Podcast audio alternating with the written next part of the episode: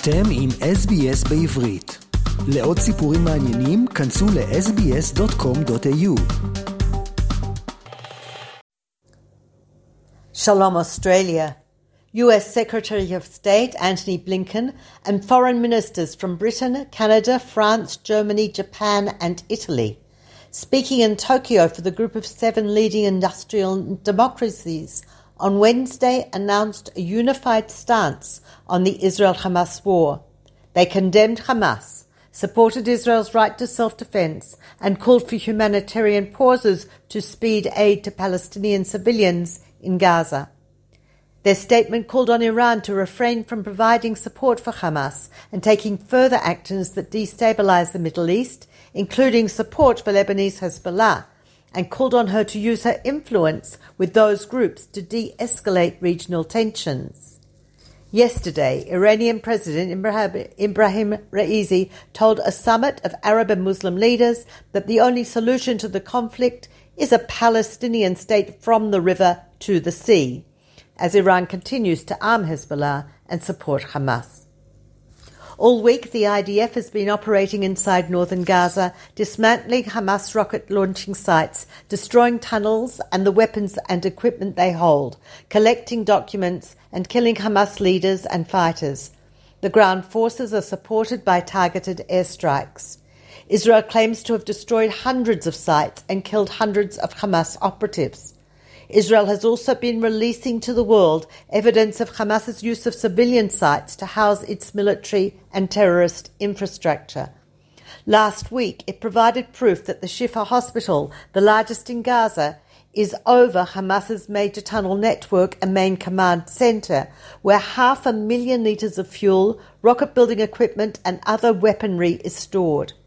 Yesterday, the IDF drew closer to the hospital.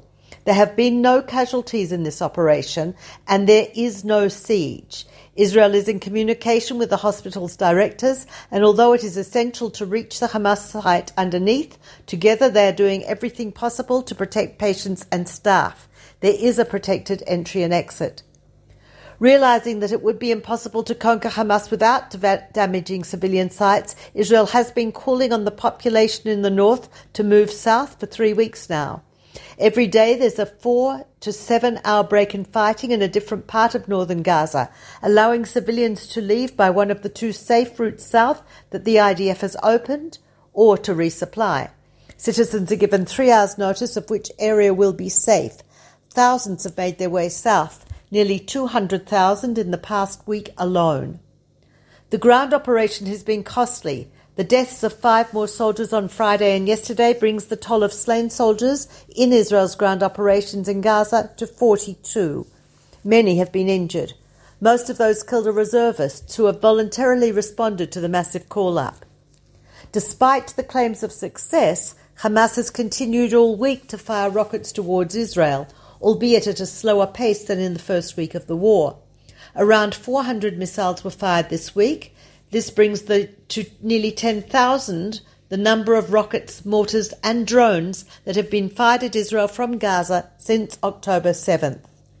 On Friday, rockets again were fired from Gaza to the Tel Aviv area, and 2 more people were hurt from shrapnel. Throughout the past month, the families of the 239 hostages being held in Gaza have been protesting for the government to prioritise their return over any other military or political considerations, and last night the Prime Minister confirmed that was the case. On Wednesday, Islamic Jihad released a video of 2 of the hostages, Khanna Katzir, 77, and Yagil Yakov, 13, both kidnapped from kibbutz near Oz, demonstrating for the first time that terror group's involvement in the October 7th infiltration. Last night, thousands gathered in Tel Aviv to demand the release of their loved ones. Many of the families say there should not be any humanitarian aid into Gaza until there is humanitarian aid to their children, parents, grandparents and siblings. The hostages range in age from a few months to over 90. Despite the objections of the families, Prime Minister Netanyahu, in response to pressure from the US, has allowed hundreds of trucks carrying humanitarian aid to enter Gaza. As of last week, Israel had allowed 451 trucks of food, water and medical supplies through Egypt, and the pace increased this week. Egypt finally opened up its crossing to allow foreign nationals to leave the Strip, and there's a field hospital for the wounded just outside the crossing. The United Arab Emirates and Jordan have both set up field hospitals inside southern Gaza. There's been a constant barrage of rockets from Hezbollah and Hamas in the north. Last night, Defence Minister Gallant warned Hezbollah that it is drawing Lebanon into a war that will be as deadly as what is happening in Gaza. Most of the fire and at least two incursions into Israeli territory have come from Lebanon. But on Thursday, a rocket hit a school in Eilat that was fired from Syria. And last night, there were sirens in the Golan due to fire from Syria. Hezbollah, like Hamas, is controlled by Iran. Hundreds of arrests have been made in the West Bank since October the 7th, mostly of Hamas members and supporters, but also of others planning terrorist attacks. Israel has used targeted airstrikes in Jenin to kill terrorists who are in the process of undertaking an attack. And on Monday, officers of the Yamam counter-terrorist police unit entered Tulkarem and killed four members of a terror cell that was planning to carry out major attacks on behalf of Hamas. The Shin Bet confirmed that the cell had already carried out dozens of shooting attacks and had operated under the guidance and funding of Hamas. Border police officer Sergeant Elisheva Rose Ida Lubin, 20, who made Aliyah from the US and settled on Kibbutz Saad, was murdered and another policeman was injured in a stabbing attack on Monday near Herod's Gate in Jerusalem's Old City. The Palestinian assailant, a 16-year-old resident of East Jerusalem's Isawiyah neighborhood, was shot dead by another border police officer at the scene. Lubin's death brought the number of police officers killed since October 7th to 59.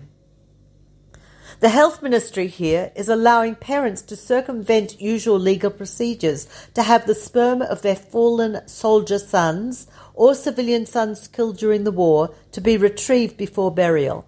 Sperm has been retrieved from 33 men in the last month, four of them civilians and the rest soldiers. The health ministry has set up a special unit that works 24 hours a day with the IDF and the four hospitals housing sperm banks. Israel has revised down the number of Israelis killed on October the 7th to 1,200, still the largest massacre of Jews on a single day since the Shoah.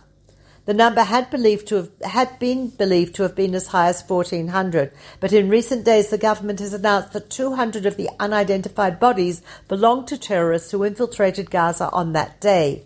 The number of infiltrators is believed to have exceeded 2,000. Over 200,000 Israelis have been evacuated from their homes since the Hamas invasion and increased hostilities from the north. The area alongside Gaza was evacuated immediately, then communities close to the Lebanese border. The southern area was then extended to include the major town of Sderot, then Kiryat Shmona and other towns and kibbutzim in the north. The government is sponsoring paid accommodation in many cases, but other needs have been primarily catered for through civil society and volunteers. Tuesday marked a month since Hamas's incursion into southern Israel. The government did not mark it as a national day of commemoration and mourning, but civil society did. All over the country there are ceremonies which included lowering of the flag, lighting of memorial candles, and the singing of Hatikva. This is Peter Jones-Pelach reporting for SBS Radio from Jerusalem. רוצים לשמוע עוד סיפורים? האזינו דרך האפל פודקאסט, גוגל פודקאסט, ספוטיפיי, או בכל מקום אחר בו ניתן להאזין לפודקאסטים.